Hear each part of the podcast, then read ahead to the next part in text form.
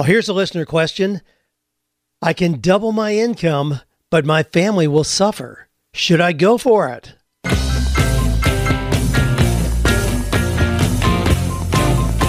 Do you love your work? Do you think it's possible? Well, you're about to find out. It's time for 48 Days to the Work You Love with Dan Miller on the 48 Days Online Radio Show. Whether you need a professional tune-up or a work overhaul, this is the program for you. Now, here's your host, Dan Miller.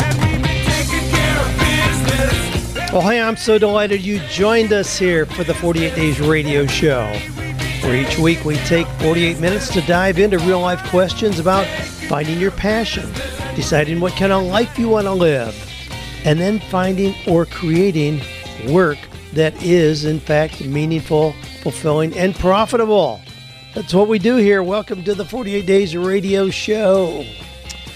Well, hey, we got a bunch of questions today. I thought about making this a shorter holiday version, but we'll see where we end up. Got a ton of questions. Good news as always. So we'll just see where we go with this. Here's some of the questions. Dan, one of my employees resigned, but now wants to stay. Should I keep him? How about this? I want to sell an online course, but only to people who share our conservative values. We'll talk about that. Dan, I'm a 19-year-old man with a passion for farming, but I have no money. How can I do this?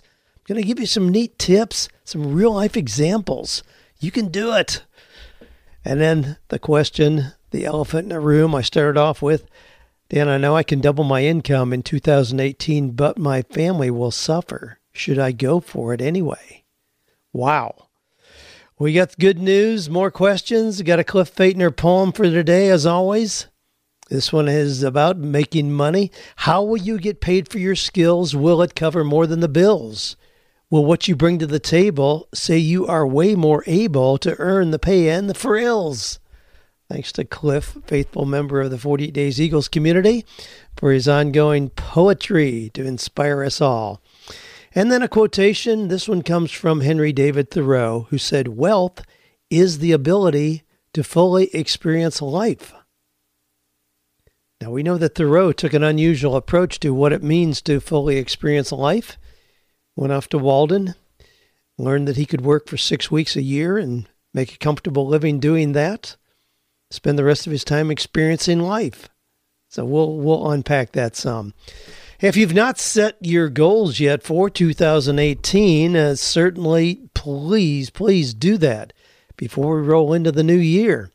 If you just go to 48days.com/goals, got a free worksheet there.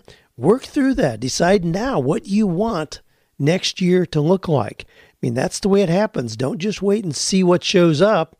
You decide what it is you want to happen, and then the reality comes into view. Now, this is not just some simple, cheap mind game, you know, positive mental thinking. Just imagine a Ferrari in your driveway and it's going to be there tomorrow morning.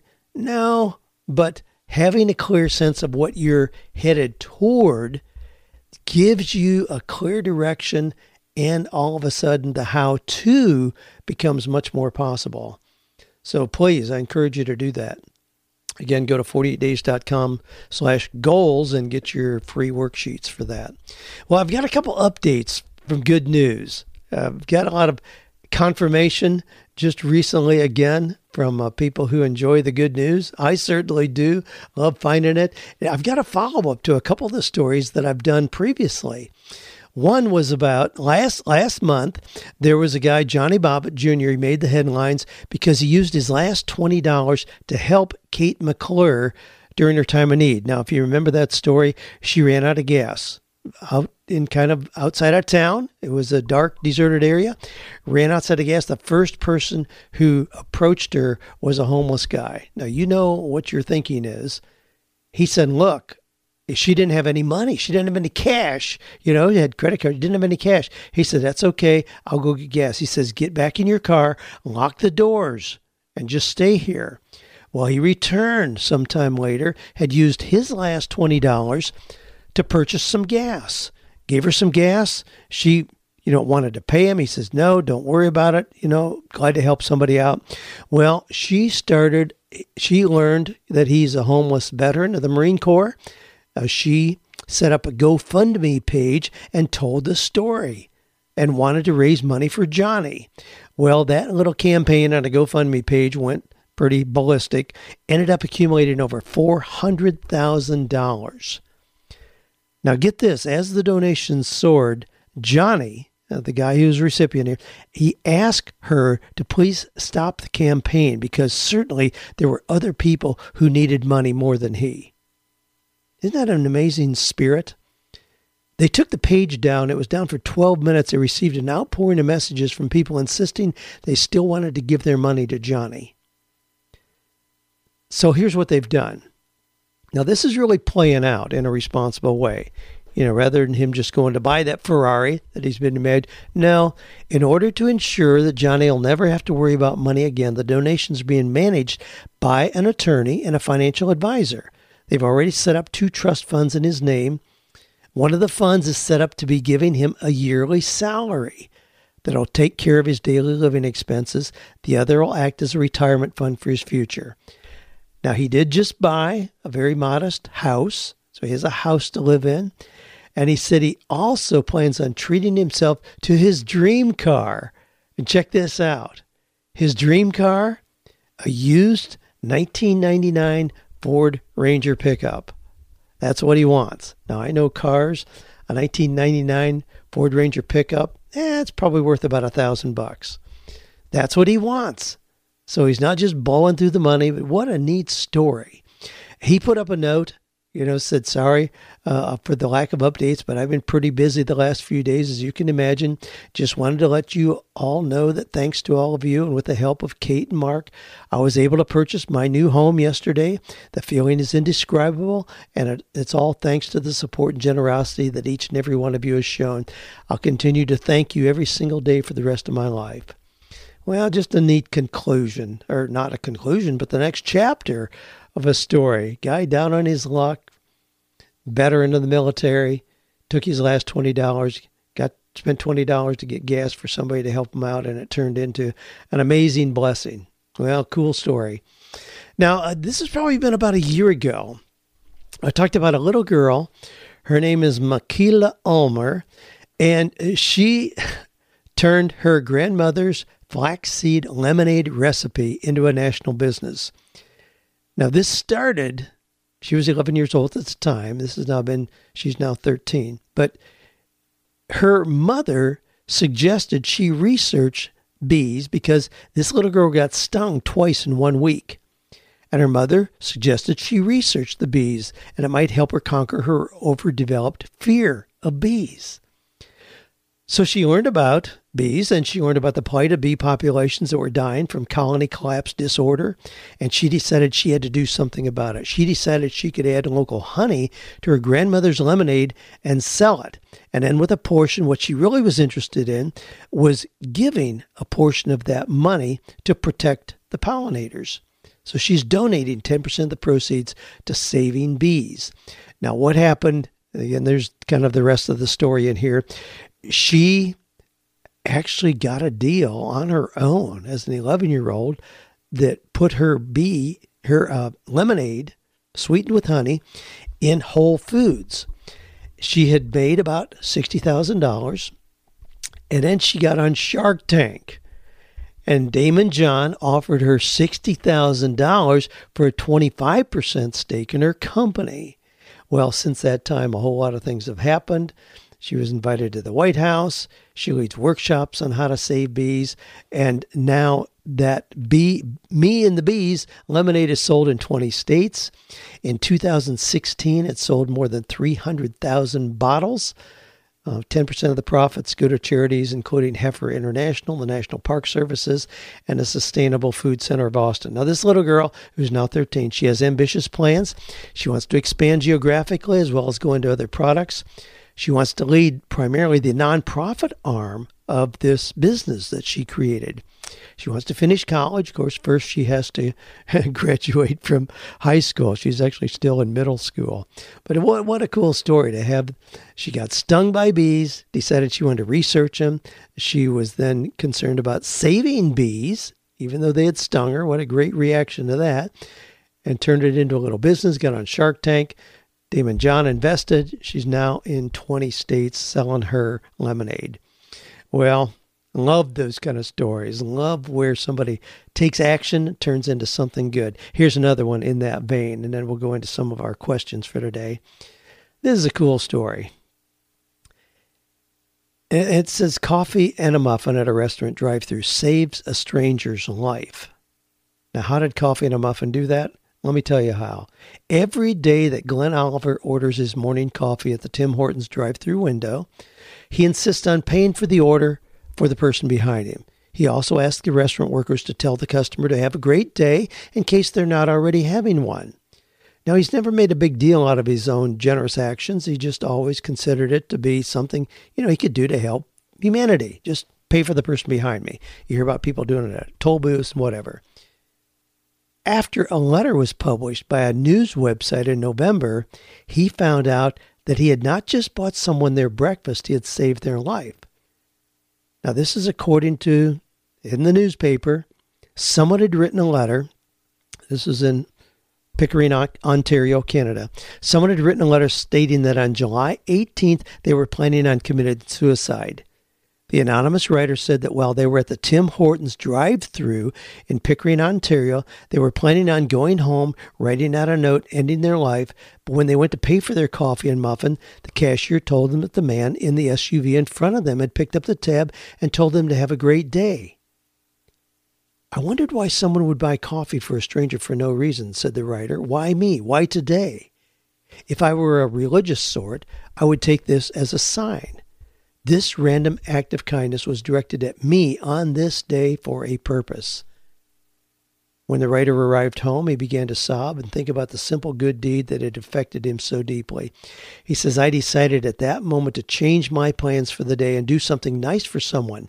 I ended up helping a next-door neighbor take groceries out of her car and into the house. The writer says that in the months following that fateful event, he now tries to do at least one kind thing for someone every single day, which as a result has enriched his own life in more ways than I could have imagined. To the nice man in the SUV, thank you from the bottom of my heart. And know that your kind gesture has truly saved a life. On July 18th, 2017, I not only had a great day, I had the greatest day of my life. Well, and the guy who did that continues to do it. Of course, he teared up when he got the notice and read what had happened.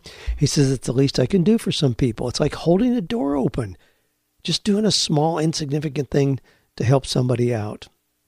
Well, I encourage you, each of you, to do that, especially here during the holidays where so many people are aware of their aloneness, aware of their failures, and maybe considering, is life really worth living?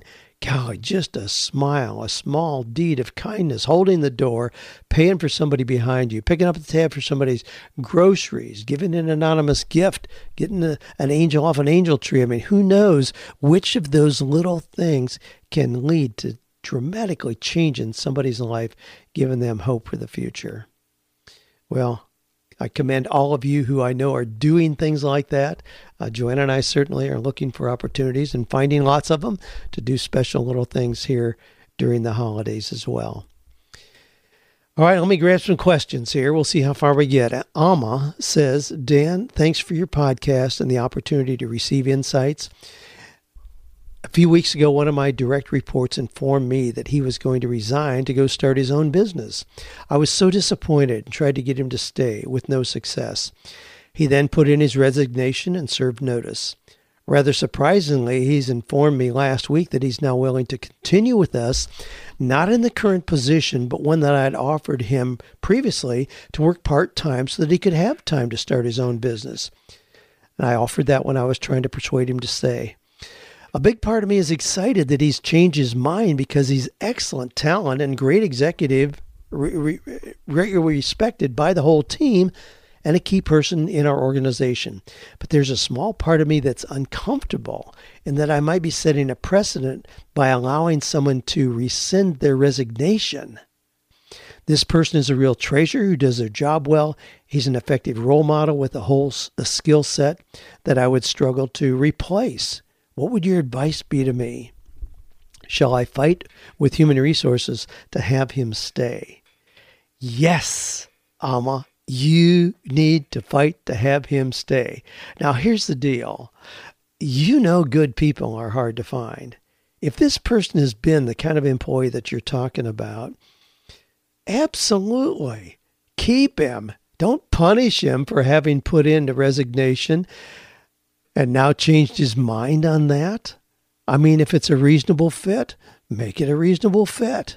I mean, we see people who have been terminated from companies where the company then goes back 2 years later and offers to rehire them because their needs have changed again. I mean, the workplace needs are changing dramatically.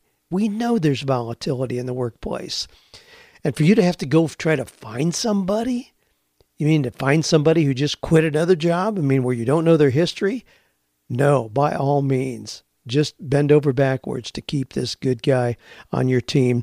No harm done in that. It's not setting a bad precedent. I mean, you can fire somebody and change your mind 2 weeks from now, or the layoff doesn't need to happen. I mean, but again, things change so dramatically. You know this is a good person, keep him. Absolutely. Now this comes from Travis, who says, Dan, after trying to conceive for over 7 years, my wife and I went the adoption route. We managed to do this debt-free. In 11 short months, we had the cost covered, nearly $30,000. After seeing God provide for us in this way, I wanted to start an online course helping people adopt debt-free. However, since we're conservative Christians, we specifically want to assist folks in this process who share our values. I want to have people fill out an application and a statement of faith before they're eligible to get the course. I know you recently began doing applications for 48 Days Eagles. Here's my question. How can I best go about this? How can I make this process efficient with a short turnaround time between application and acceptance so I don't kill my sales prospects? And then he puts, P.S. my wife also recently gave birth to our daughter. Well, congratulations on that. Wow. Very cool. All right. Cool on a lot of parts, not so cool on another couple parts here. Let me address this. We recently began doing applications for 48 Days Eagles. If you go to 48dayseagles.com, yeah, you'll see there that you can apply. I review those. Now, we know that there are a lot of people in the 48 Days Eagles group who share values and meaning, you know, share their explicit faith values. However, I don't have any kind of criteria for judging those in advance. I want people to come into that community knowing that they're going to encounter other people who are caring, encouraging, supportive. And I don't think there's a direct correlation with those characteristics and what a person's particular faith perspective is. Now, I know that this is a touchy area for a lot of people, but I think you're way off base in trying to create a course and limit that course to people who line up with your particular faith perspective and having them sign a statement of faith. Now, for one thing, you're going to put a great big old red target in the middle of your back for all kinds of not only criticism, but lawsuits in doing this. I mean, I can't offer 48 Days to the Work You Love. Let's say that I have our online seminar and, you know, it's very faith-based as an example. People know that about me. You can go to our website and read things and certainly are going to have a pretty clear understanding of my worldview. But I have nothing that eliminates people whose perspectives are very different than mine from purchasing that course. Not just that, wow, it's a way for me to get more money, but it's a way for me to spread the message that I think is important. And I really don't understand you're trying to eliminate people who somehow are a little bit different than you in your worldview at this particular point in time from experiencing the wonderful process that you guys were able to go through to prepare for your adoption. Now, I'm going to put in the show notes today. If you go to 48days.com, click on the podcast notes, you'll see an employer's guide to faith in the workplace. mean, there really is. It's a very well done PDF, Employer's Guide to Faith in the Workplace, and it addresses situations like this. But Title VII, which is what you're going to run into. I mean, Title VII is the big thing. That's what prohibits discrimination based on race, color, religion, sex, national origin. I mean, as an employer, you cannot consider race, color, religion, sex, national origin, ancestry, age, veteran status, marital status, or the existence of a non-job-related disability when making those decisions. You cannot say that you're only going to, I mean, look at the national news recently about people who make wedding cakes and decided they didn't want to sell a cake to a particular couple that came in. I mean, you just can't do those things. I mean, if you want to somehow have just a Christian organization and be explicitly that, be a nonprofit, yeah, there's some things where you can kind of narrow down. But I don't understand your rationale in doing this, frankly. I mean, if you have wonderful, useful material for people who want to adopt, I mean, get it out there. You can have as much of your faith integrated into the process in the course as you want, but I think you're way out of line in what you're trying to do here. Not only in terms of you're going to get yourself in a whole heap of hot water, but I just think it's the wrong thing to do, frankly. Well, hey, let me just jump off my diatribe there for a little bit. Just add in a quick note here. You're listening to Real Life Questions. I love the questions coming in, believe me, of all kinds. Things that challenge me, that's fine. But send your questions. You can go to 48days.com, click on the podcast link. You'll see a way there that you can write it out there. Or you can just send an email to askdan@48days.com. Most people find that the easiest way to do it. Again, just shoot me your questions in at askdan@48days.com.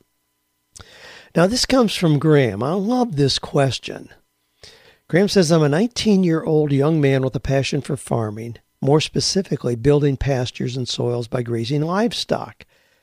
I've been farming on at least a small scale for over 7 years, and I've recently done a couple of internships, but I'm not farming right now, and I'm looking at how I can make this a career. As I'm sure you know from your background, farming requires a lot of upfront capital to get going, but like most individuals my age, I don't have much money to get started. I could work full-time doing something else in order to raise capital, but I have little experience, credentials, or interest in other areas. And the thought of working for several years doing something I don't like makes me cringe. I appreciate any advice you can give me. Well, Graham, I love your question. I love your heart, your desire to be involved in farming. I think it was just last week where I talked about, you know, statistically, how millennials, what a big percentage of millennials are choosing farming for what they do. Now, they're not choosing to have, 6,000 acres of, pesticide-laden soybeans, but they're usually choosing other kinds of farming. And you can do this. I mean, what a worthwhile kind of thing to do. Now, I want to give you a couple secrets here, a couple ways that people have done this. Just this week, I got a note from one of the people who I loaned money to through Kiva. Now, Kiva is an organization, kiva.org, where people are given micro loans, little amounts of money to move forward in businesses that they have. Now, what I did, this has been probably 6 or 7 years ago, I put in like $200 in that and then divvied it up, $25 here, $25 there. Now, I haven't added much more money to that, but I have the pleasure of going back and re-lending that because it's always paid back. It's always paid back in full with stories about what those people did. So if I loan $50 to a guy from Ecuador who can buy some tools and start doing auto mechanic work, and then he pays the money back and now has a business that supports his family. I mean, how cool is that? To watch that. And I've done that over and over and over again. Well, just this week, I got a note that a young guy that I had loaned a small amount to had raised in its entirety the money he was looking for in 4 days. Well, the guy's name is Benjamin. And here's the interesting thing. Benjamin was looking for $10,000 to start his little farming operation. $10,000. He doesn't live in Ecuador. He doesn't live in Costa Rica. He doesn't live in Nigeria. He doesn't live in Kenya or Ghana. He lives in North Carolina. You know, it's interesting. And I kind of hesitated because we think about people really being in desperate need as being in third world countries. But there are worthwhile things to be done and good people who need a hand up right here in the good old US of A. And so Benjamin was one of the recipients. And yeah, he raised his $10,000.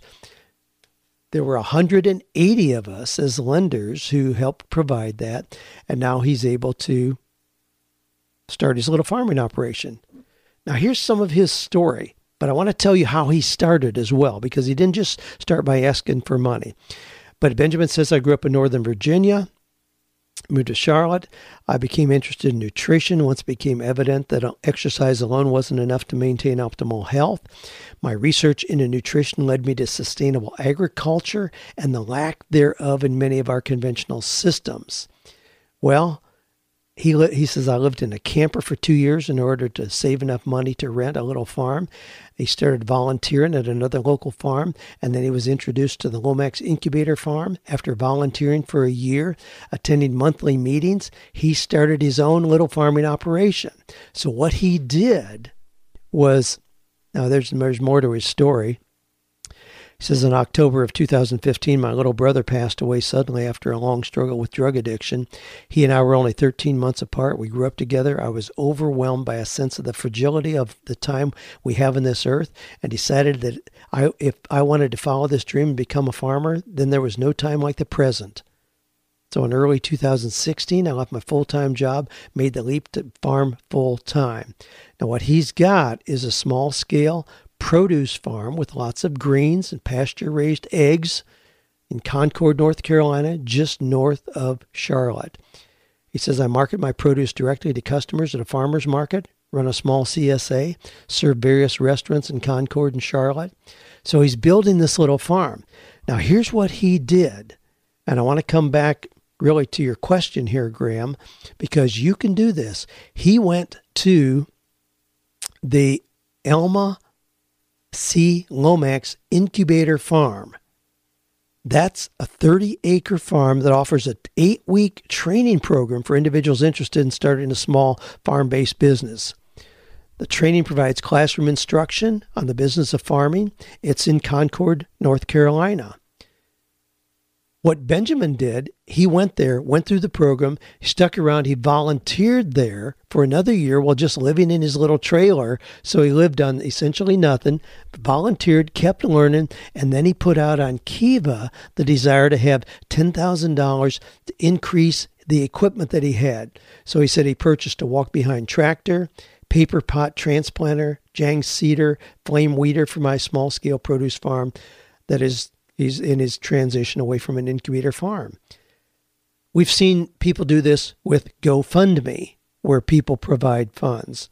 But I would encourage you to get involved in a farm, an existing farm, where you can work and learn. Learn on their nickel, so to speak. But learn. Keep learning. I mean, there are places that our neighbors have. Our neighbors have 18 acres, and they have a U-pick garden, but they also have plots that you can rent very inexpensively where you can experiment with growing some produce and selling it, start to bootstrap your money to get on up. I mean, there are ways to do this. Now, again, Benjamin, the guy I'm talking about, did it through Kiva. You can check that out, kiva.org. He put in there his request and got $10,000 in 4 days. So if you have a clear plan and a little bit of history on what it is that you want to do, I think you can walk right into that and do it. Rock and roll. Wow. Well, I could go on about that. I love that. Love that question. Love the possibilities there. All right. Well, I'm going to just do one more here. We'll wrap up with this. We'll make it a short segment today. This is really significant, a significant one to end on with because of the time of year we're in and rolling into the new year. So this comes from... Well, I'm going to just, we'll say this comes from Chuck. And Chuck says, I'm in the process of making my 2018 goals and I'm having trouble. Last year, I made a goal of doubling my income from $53,000 to $107,000. I've passed that goal, and I've made $115,000 this year. Okay, now think about that. Just unpack that a little bit. So he made $53,000 in 2016, it would be. Yeah.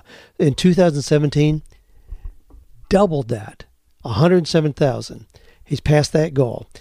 I am happy I achieved my goal, but it did require a lot of work, long nights and weekends. My problem is that if I set my income goal at $160,000 for 2018, I'm afraid I will reach it. So he's at $107,000 this year. Double that would be, well, not quite. It's not. He's not looking to double, but if he says his goal at $160,000, he knows he can reach it. But if I do, my family will suffer because of all the time spent working. I work as a real estate appraiser and get paid per report. Should I set my goal lower? Is it an odd thing to be worried about it, but it is bothering me. Thanks. Chuck, man, I love your question. I love what you've accomplished. Congratulations on that. Should you set your goal up again, another 50%, knowing that your family's going to suffer because of all the time spent working? No. Any other questions? Well, let me expand on that a little bit. Wow. When we talk about goals, if you go to 48days.com /goals and fill that out, I ask a whole lot of questions about what you want your life to look like that don't have anything to do with money. What do you want your life to be like physically? What do you want it to be like in personal development? What do you want it to be like in family? Spiritual vitality. You know, there's a whole lot of things that are important areas that are definers of success. Money is not. People won't remember your money 10 minutes after you're gone. They'll remember other things about your legacy. How you invested in their lives, how you invested time with your children. I mean, those things will be remembered. When I think about, I had a young dad just yesterday ask me, he's got a very profitable online business, but he also has 4 small children. He said, how did you make it work? He said, you know, if you have a job somewhere, you go to work, you come home at 5 o'clock and it's over. You can then spend time with family, you know, weekends, evenings. How do you make that work when you have your own business where there can be no off switch unless you, I mean, if you allow it, there can be no off switch. How do you make it work? And I said, you know what? I was always available for my kids. When Kevin, my oldest, hit 10 years old, I mean, I had an auto accessories business. We were busting it. We were doing really well and just growing exponentially. He started BMX racing at 10 years old. My gosh. There were week after week after week. We would leave on Thursday afternoon and come back on Monday because we'd go somewhere and race. I helped him advance in his racing.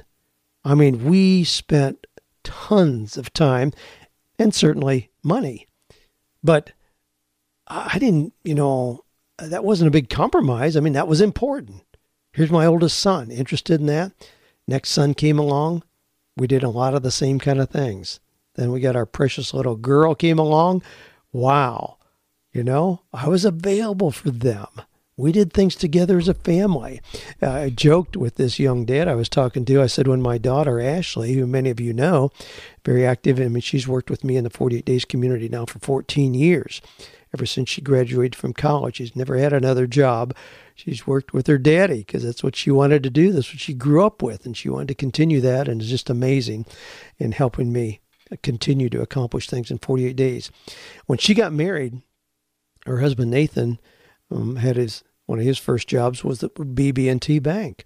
So he'd run home for lunch, you know, on a beautiful Thursday, eat lunch, and he'd look at his watch and say, well, I need to leave. You know, I need to be back at work in 20 minutes. And she's like, what do you mean? You have to leave. Can't we go to the park this afternoon? It's a beautiful day. She had never grown up with a daddy who had to go to work. A daddy who wasn't available to go to the park on a pretty day or just do things fun together as a family. You know, that's her own pattern at this point where they live entirely on the road. Every day is a new adventure with their 3 little girls now. But, you know, we grew up with that. don't sacrifice this time. I mean, $107,000 that you made this year. I mean, I don't know what your lifestyle needs are, but that certainly seems to be pretty significant to be in that range. Now, here's another part. And, of course, there's another part. There's always more to the story with me, because it doesn't have to be an either-or choice. If you want to make $160,000, I think you're perfectly set up to do that.